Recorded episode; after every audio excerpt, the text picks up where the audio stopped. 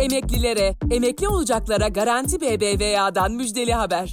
15 bin liraya varan promosyonun yanında ücretsiz havale, EFT ve fast fırsatı sizi bekliyor.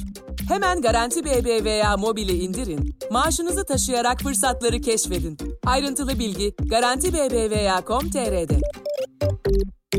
Bugün 12 Haziran 2021. Kısa Dalga ekibi olarak hepinize güzel bir gün diliyoruz. Ben Demet Bilge Erkasap. Gündemin önemli gelişmelerinden derleyerek hazırladığımız Kısa Dalga Bülten başlıyor. İstanbul Üsküdar'da cami açılışına katılan Cumhurbaşkanı Erdoğan, vatandaşların kentsel dönüşümle ilgili şikayetleri üzerine hiç endişe etmeyin, her şey aynı olacak. Bu söz yerine gelmezse Üsküdar Belediyesi'nin önüne gidip oturma eylemi yapın. Ben de sizin yanınıza geleceğim dedi.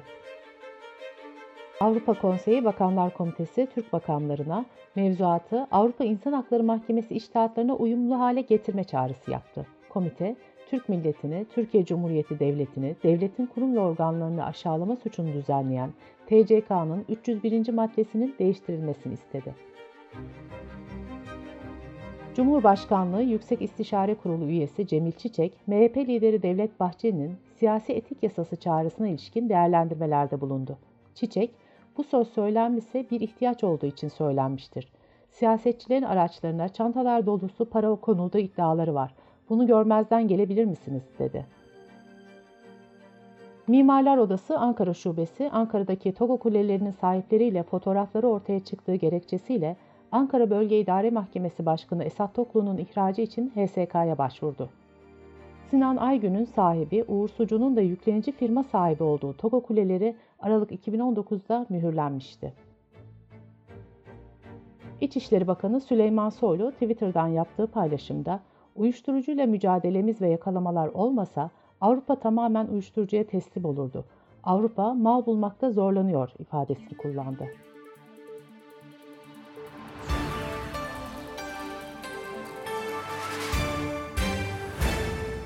CHP Genel Başkanı Kemal Kılıçdaroğlu, Kıbrıs'ta öldürülen gazeteci Kutlu Adalı'nın kabrini ve Adalı ailesini ziyaret etti.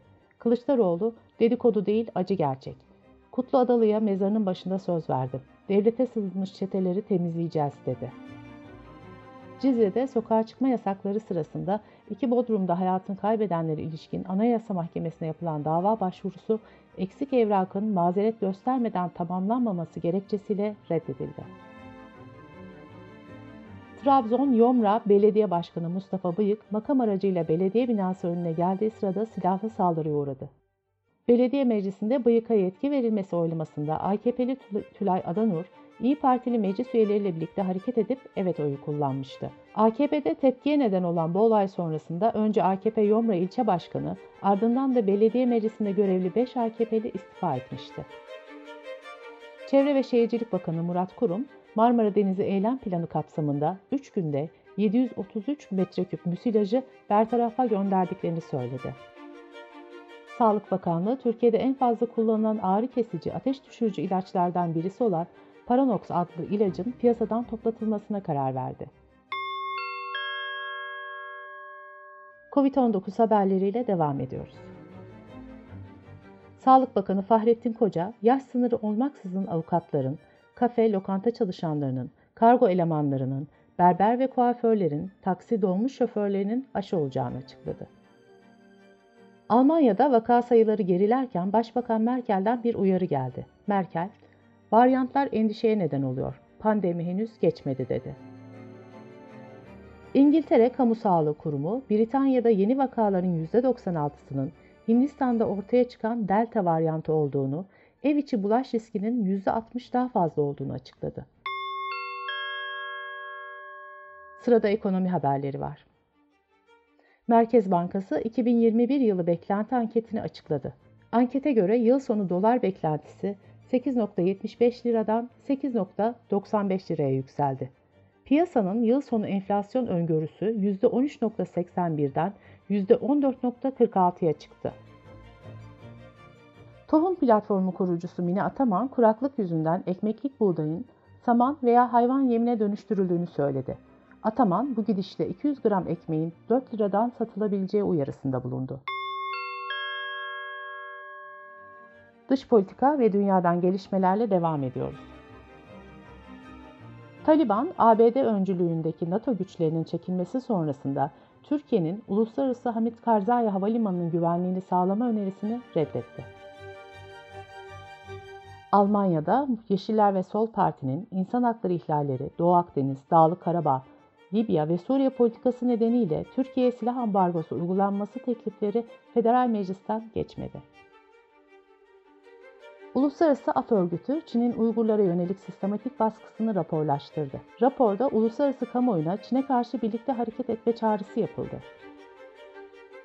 Hackerlar dün erken saatlerde Amazon, Apple, Facebook, Twitter'ın da aralarında olduğu sosyal medya platformları ve teknoloji devlerine siber saldırıda bulundu. 26 milyondan fazla kullanıcının ödeme bilgileri de dahil olmak üzere hesapları çalındı.